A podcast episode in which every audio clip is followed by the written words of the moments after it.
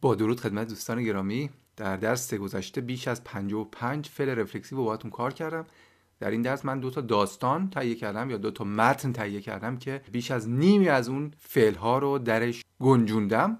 که شما ترجمه کنید. ترجمه خیلی مهمه بچه ها اینها باعث میشه که شما به صورت فعال مغزتون درگیر بشه و دنبال راه حل بگرده دنبال فعل بگرده. پس حتما درس قبل رو ببینید اگر ندیدید یا دوباره تکرار کنید و همون فعل ها رو سعی کنید اینجا تو این متن پیدا کنید و استفاده کنید.